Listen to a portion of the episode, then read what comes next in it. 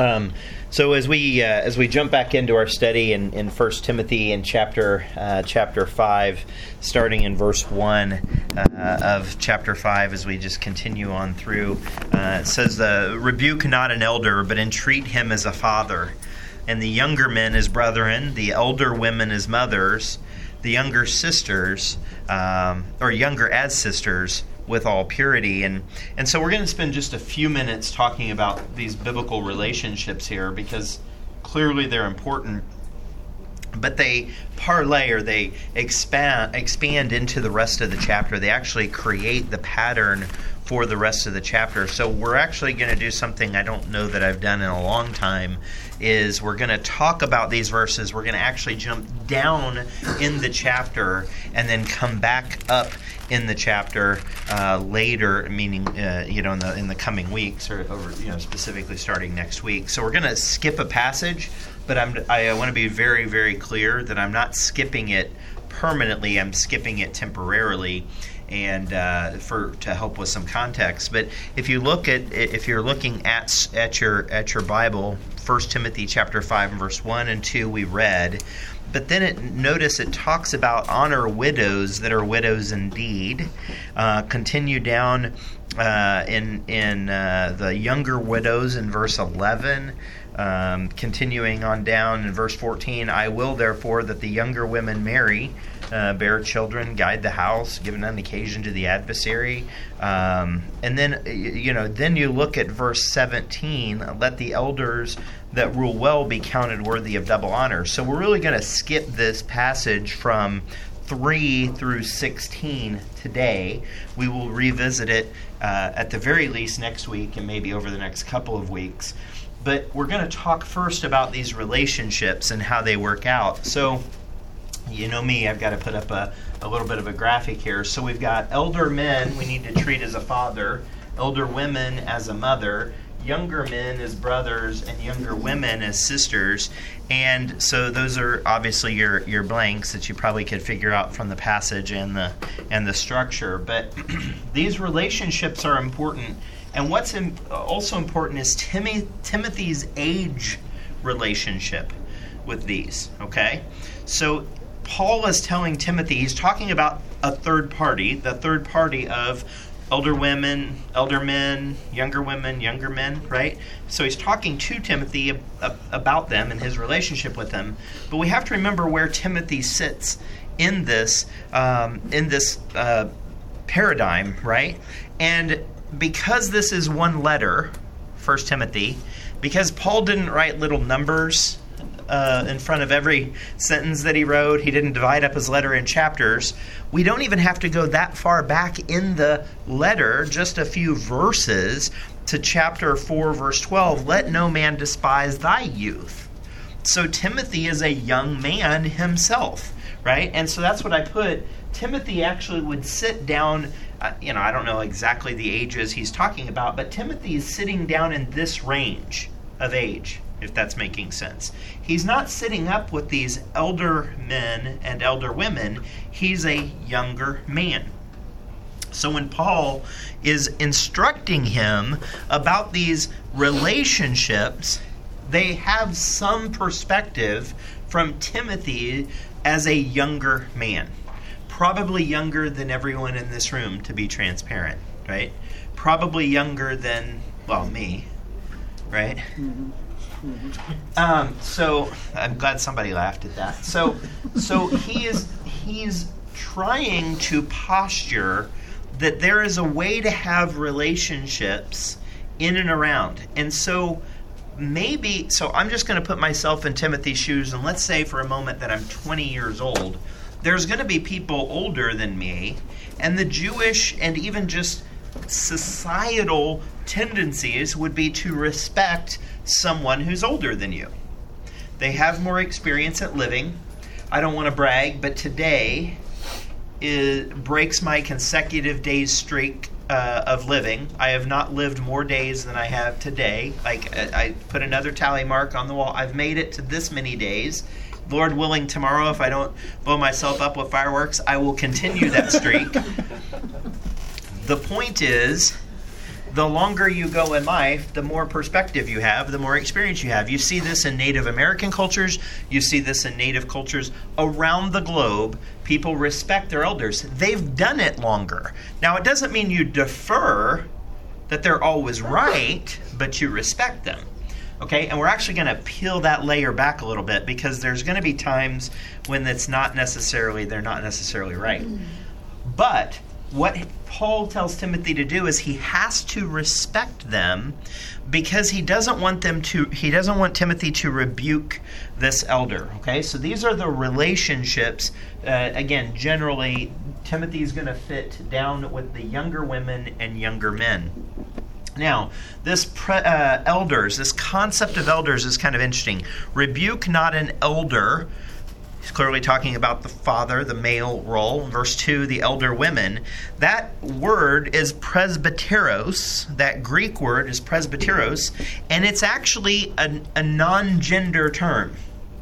It's like the word in English, elder. right? It just it's kind of a description. It, it's a comparison word. It's saying someone who's older than you are okay, like younger or smaller or bigger.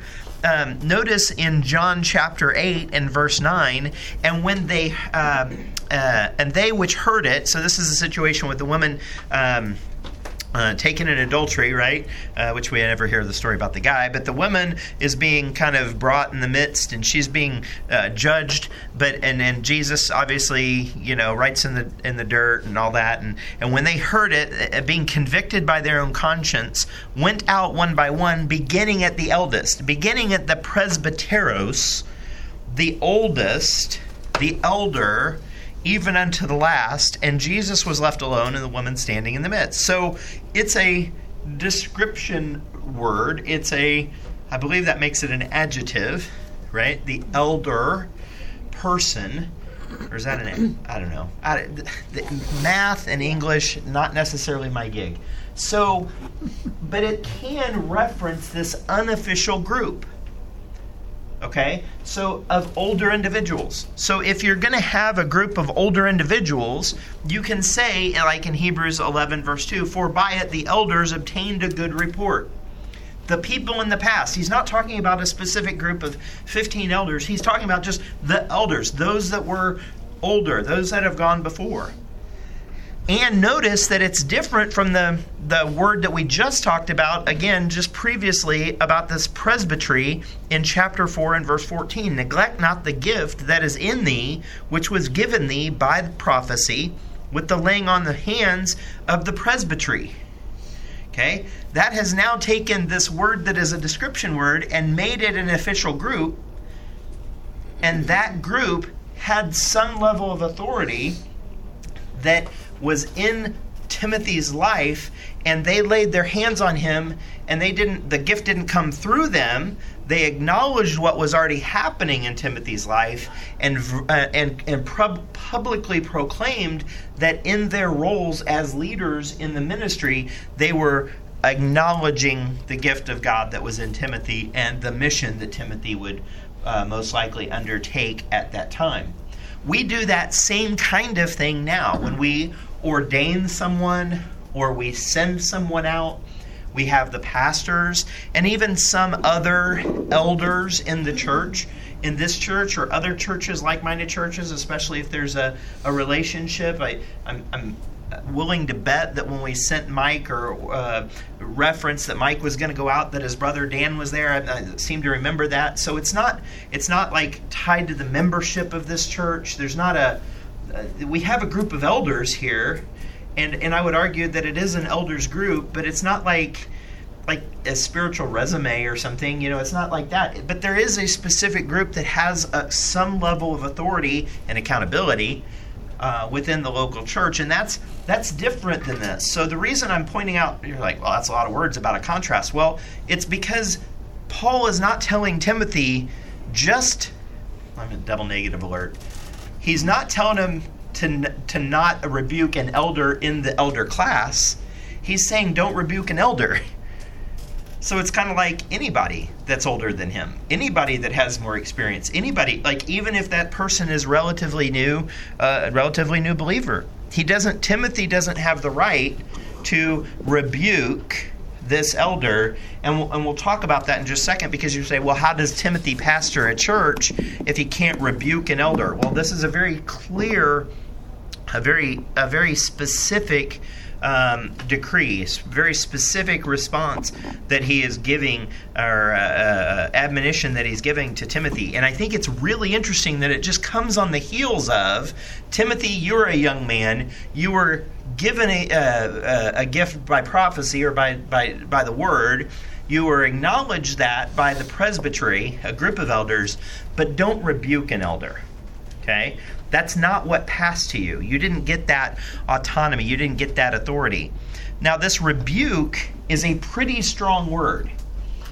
And this is the only time this Greek word appears in the New Testament. Now, it literally means to verbally smite.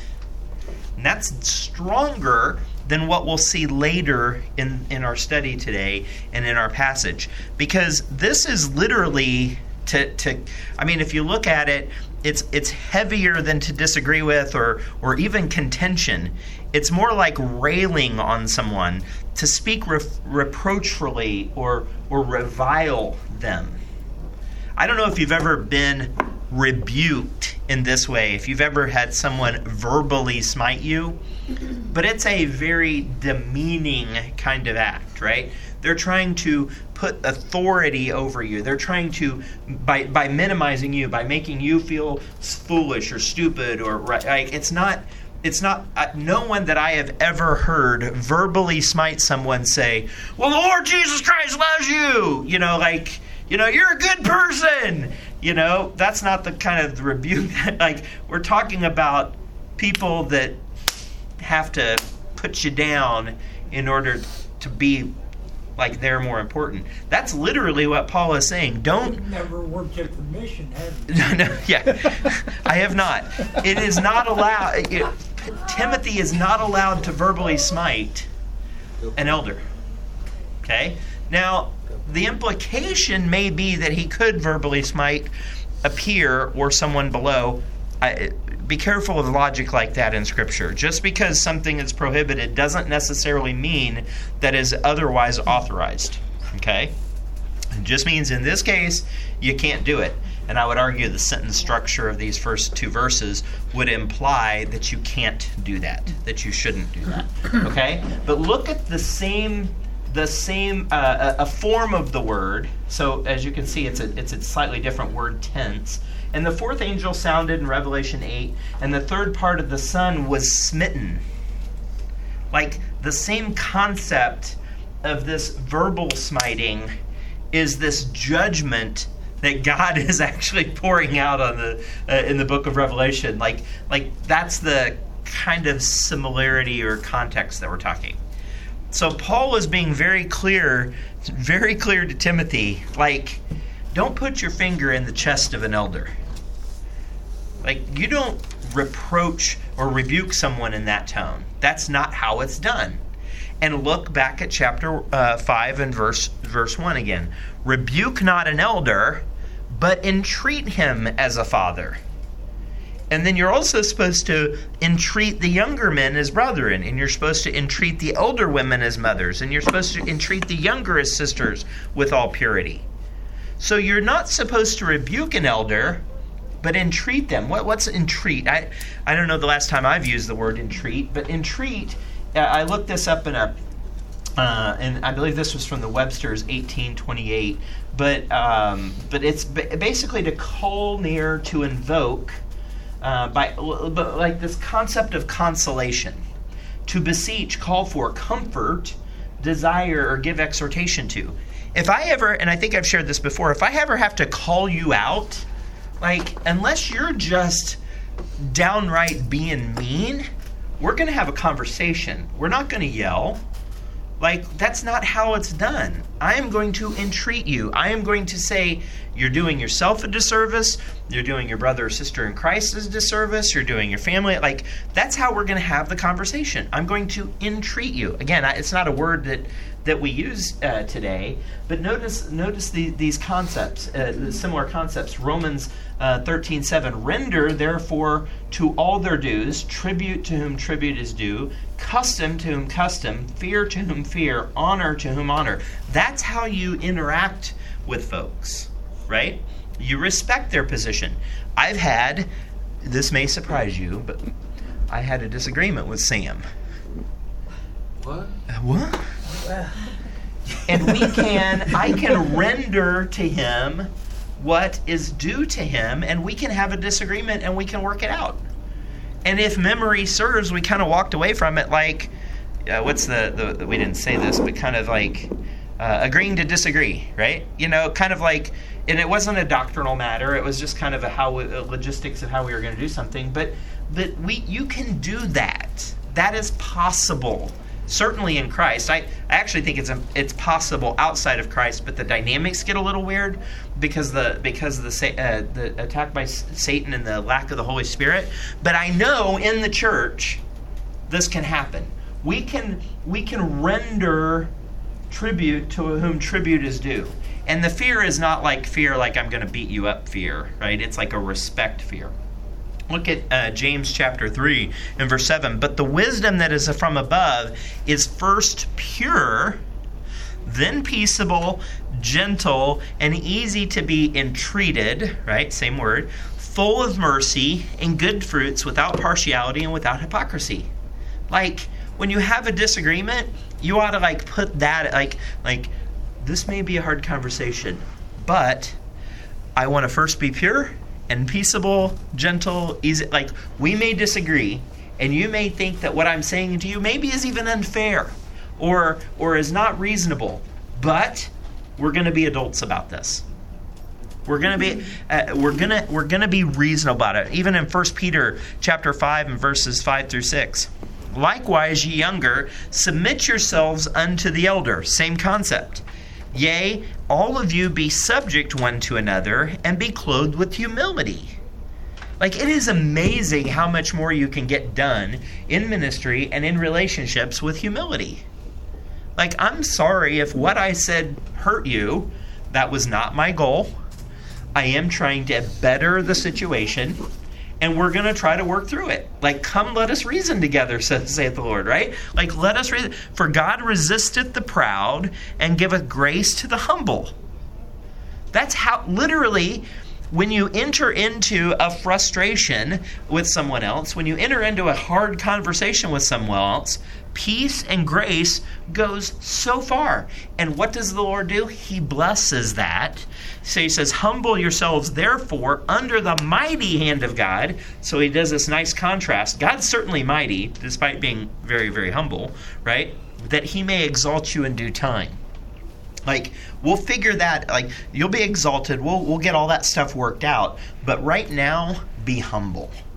Be humble and and there are times when I've had to have some fairly difficult conversations with people, and I, I'm just telling you, humility always wins the day, and it's not a manipulative humility. It's a I genuinely want what's best for you. And we can disagree and we can walk away from this and we can hug and we can love each other and we can have different opinions or different perspectives. It's okay. Like we're grown ups. That's how grown ups work. So this brings us to our first discipleship decision. Will you respect the relationships around you? Remember, even that last verse, the younger as sisters with all purity. One of the things that I'm, I'm I would say I'm pretty passionate about is, or fairly passionate about, is proper biblical relationships in the church and proper biblical relations, relationships in the church are between technically every member of the church.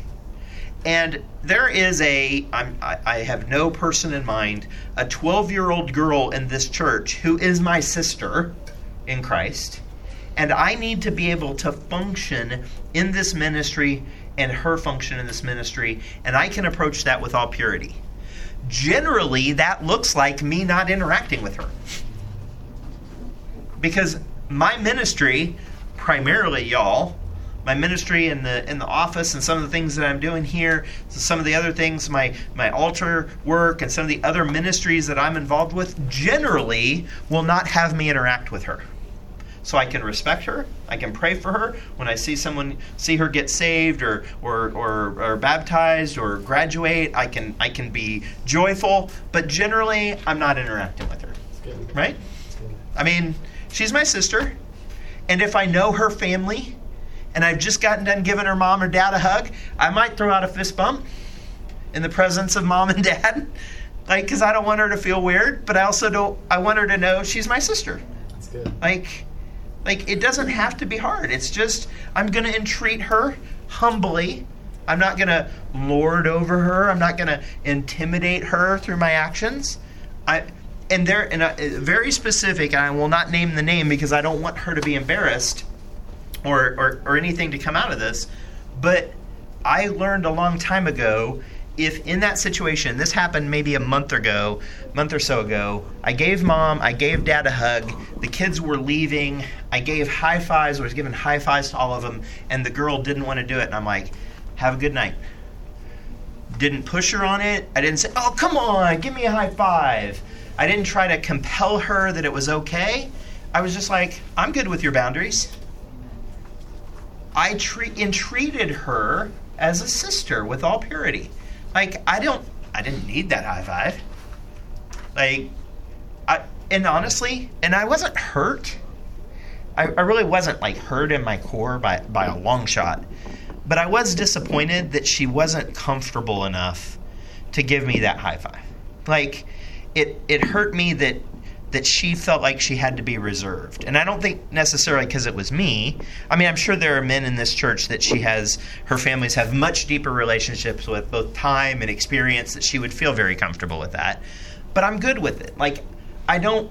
Like I don't want her. I would rather feel a little bit hurt, a little bit uh, saddened is probably the better term. A little saddened by the fact that she was uncomfortable with that, but make her feel empowered in the relationship, make her sure she was comfortable. So, will you respect the relationships around you? Some people don't want to engage you. Hey, that's okay. Walk away and pray for them. You know, it's all right. It's okay. And and that that will not always, but almost always build res- uh, mutual respect and there are people in this church and in other churches that, and both male and female, for whatever reason, haven't been close to me, but I've earned their respect. I've earned, I, I don't even want to call it a relationship, mutual ground in that, and I always do it through humility. It's always through humility. It's the only way it's going to get done. So I told you that we were going to spend some time on this first and then jump down to the second. So in this second part, in the time we have left, in 1 Timothy uh, 5, 7 through 20, let the elders that rule well be counted worthy of double honor, especially they who labor in the word and doctrine. For Scripture saith, Thou shalt not muzzle the ox that treadeth out the corn, and the laborer is worthy of his reward. Against an elder receive not an accusation, but before two or three witnesses them that sin rebuke before all, that others also may fear. And you might see why I wanted to spend some time coupling this with what Paul says to Timothy about rebuking not an elder, right? Because, excuse me, jumping down here later in this passage, this is pretty serious. We're going to break this kind of in uh, you've got several sections, but kind of in half. Like the value of the minister, the value of the elder, and then this interaction regarding um, uh, regarding them. So it, it, lost me here, so I apologize. Get, um, get back to my notes. So I got I got too gabby. I was preaching there a little bit. So honor. Uh, so there's keys to ruling well leading. Notice in leading, 1 Timothy 3 5, we've already seen this. For if a man know, uh, know not how to rule his own house, how shall he take care of the church of God? So when we think of rule, we think of somebody with an iron fist, right? We almost always finish that statement. He'll rule with an iron fist. Like we just associate ruling with dictatorship. Okay? But that's really not the ruling that he's talking about here. He's talking about the concept of leading right? Let the elders that rule well, they lead. If he if he know not how to rule his own house, how shall he take care of the church of God? So ruling is a concept of caring. It's also consistent and discerning. In Luke 12, 42, and the Lord said, Who then is that faithful and wise steward? Whom his Lord shall make ruler over his household to give them the portion of the meat in due season. So, literally, consistent and discerning. It's giving a, a ruler. We, we saw this in, in service. The, the husband's responsibility is to sacrifice for the wife. That's the concept of a biblical ruler is I will abase myself. And anytime I've been around some rulers in ministry, and I do mean that men that would say things like, "This is this is my opinion. This is the way it's going to be. If you don't like it, leave." But according to Sam, don't leave the door open too long when you leave. Just shut it on the way out. like, just we don't want his flies in. Like, but there have been men that I have been under who felt like they needed to rule over a ministry, over a church, and that's unfortunate because there will come a day when Christ rules and reigns on on the throne, and I get it. It comes with a lot of judgment and it comes a lot with a lot of accountability. But he rules over the church today, and he does so with love and again humility, with approachableness, or the leader that's approachable and yet directing. And we, bes- and we beseech you, brethren, to know them which labor among you and are over you in the Lord, and admonish you and to esteem them very highly, look, in love for their work's sake. And be at peace among yourselves. There's nothing about, like, there's literally nothing about this passage in First Thessalonians that's about, and try to get yours and make sure you've got your, like, there's no tone here of anything other than humility and giving and, and peace. Like, that's how a good pastor leads.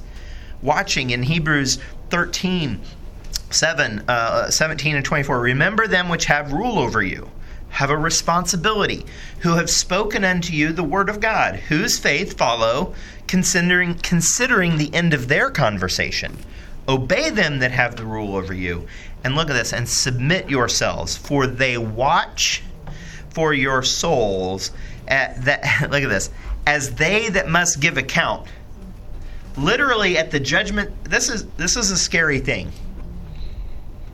this is, I would argue, the scariest thing for a pastor.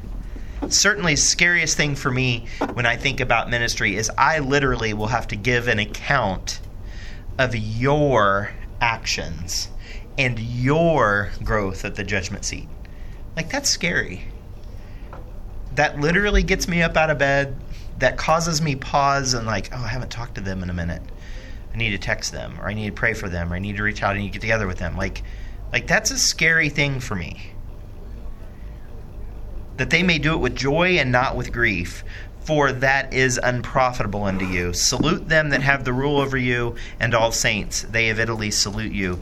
So, so these these are the ways that a good pastor, a good ministry leader rules. Keys to ruling well is in fact the exact opposite of what we think of when we think of ruling, right? When we think of ruling, it's like, well, I said it, it is you know? Uh, something happened with the Zoom. So, honor, this concept of double honor is very, very interesting. Um, in verse, uh, in verse, um, where'd it go? 17. 17. Thank you. Let the elders that rule well be counted worthy of double honor, especially they who labor in the word and doctrine. It's interesting because a few years ago I, I was exposed to a church whose pastor, so check this out, did a salary survey of the congregants to determine what people generally made as far as income, and then he demanded his salary be double that. and quoted this verse that he, as the pastor, should be worthy of double honor. Double honor. It says it right there in Scripture. Well, okay, but that means you're giving up all the spiritual honor. If you want double money, then you ain't getting any of the spiritual because it literally is a spiritual honor and a physical honor to rule well. Sam gets a salary, but he also will get blessings or benefit at the judgment seat of Christ for what goes on here. That's the double. Like, he gets money to live, he gets a salary, but he doesn't get double salary. Because if he gets double salary, he's given up the judge, like spiritual. Look at this. For the, this, this is uh, again the parallel passage. For it's written in, the, written in the law of Moses, "Thou shalt not muzzle the mouth of the ox that treaded out the corn." Doth God care for the oxen, or saith He altogether for our sakes? For our sakes, no doubt. This is written that he he that ploweth should plow in hope. Sam should not have to stress. I mean, everybody stresses about some level of degree about money and bills and college and car repairs and stuff, but he should be able to plow in hope, not worried about the other, and that he that thresheth in hope should be partakers of his hope. If we have sown unto you spiritual things, is it a great thing if we shall reap your carnal things? Spiritual blessing, carnal blessing. And I don't mean carnal in a bad way, I mean mm-hmm. carnal in the sense that he gets a salary. He gets filthy mammon, goes into his bank account for his job here. Notice also in Deuteronomy 18, this actually is a pattern that continues from the Old Testament. The priests and the Levites and all the tribe of Levi shall have no part nor inheritance with Israel. They didn't get land in the promised land. They shall eat the offerings of the Lord. They don't need land to go out and grow crops or have pastures for their animals because they're going to eat off of the offerings. Not all of them, but they're going to eat off the offerings of the Lord made by fire in his inheritance. Therefore, they shall have no inheritance among their brethren. The Lord is their inheritance. They get two things a relationship with God, a very special, unique relationship with God, and they get food. Double honor. Same here, spiritual and carnal, right? Sam gets a salary. The pastors that are on staff here at the church get a salary and they get spiritual blessings. and then it has this high accusation bar we won't spend a lot of time here, but it, it does specifically say in 1 Timothy chapter 5 and verse 8, uh, 19 rather, and against an elder receive not an accusation, but before two or three witnesses. Now this is a little different than Matthew 18 where you're charged to take a couple of witnesses with you when there's a disagreement between brethren. Okay? This is somebody is saying that Sam did something wrong. I'm not even going to hear it until there's two or three witnesses about what what that because because one person can just be a backstabber, one person can make something up, but two or three witnesses. It's literally the same as uh, as things that demanded stoning in the Old Testament at the mouth of two or three witnesses. Of two witnesses or three witnesses, shall he that is worthy of death be put to death? Like that's the level of seriousness we're talking. It's the same as stealing an inheritance. One witness shall not rise up against a man for any iniquity or any sin, any sin that he sinneth, at the mouth of two witnesses or at the mouth of three witnesses shall the matter be established. So this is literally people bringing an accusation against a pastor. That's a high bar. That's a high bar. Because it's like a, uh, a matter of life and death, and it's a matter of an inheritance. And then this last concept, and we'll wrap up rebuke before all. And I was like, wait a second. I thought we weren't supposed to rebuke. Well, you're not supposed to verbally smite, okay, an elder, but if they do come with witnesses, if there really is something that's wrong with the ruler, the pastor, this is not, I don't believe this is for everyone's sin. If, if, um, if Jessica were, I'm just, we've, sorry, we made eye contact. If Jessica were, oh, I'll make it easy. If Jessica were to come to me and tell me Shane did something bad, how about that? Also, I'll throw it on Shane. That Shane did something bad, okay? And, It's it's probably a it's probably true. First of all, second of all, I don't need the I don't feel the need to grab Shane by the ear, pull him up here, and make him confess his sin before you all. That's not what this passage is talking about. Although I've again been in ministries and been around people that feel like that's what this is saying. No, no. The context is these rulers. The context are the folks who have who are are pastors, right? So if you meet the bar that there's two or three witnesses railing against the pastor against a sin, then and it comes to fruition, that is then going to be done in a way of convincing or convicting and I don't want to say that we're going to have like a, a, a, courtroom in front of the church, but that's the context that he's talking about. Like, we're going to feel this out, we're going to prove it out before everybody. And if the person's in sin, we're all going to know it because we got to figure this out as a group. Okay? So Joshua, notice this, and Joshua said unto Achan, My son, give, I pray thee, glory to God, to the Lord, God of Israel, and make confession unto him and tell me now what thou hast done. Hide it not from me. And it was in the presence of people. 1 Samuel 3, uh, 3 17, and he said, What is the thing that the Lord hath said unto thee? I pray thee, hide it not from me.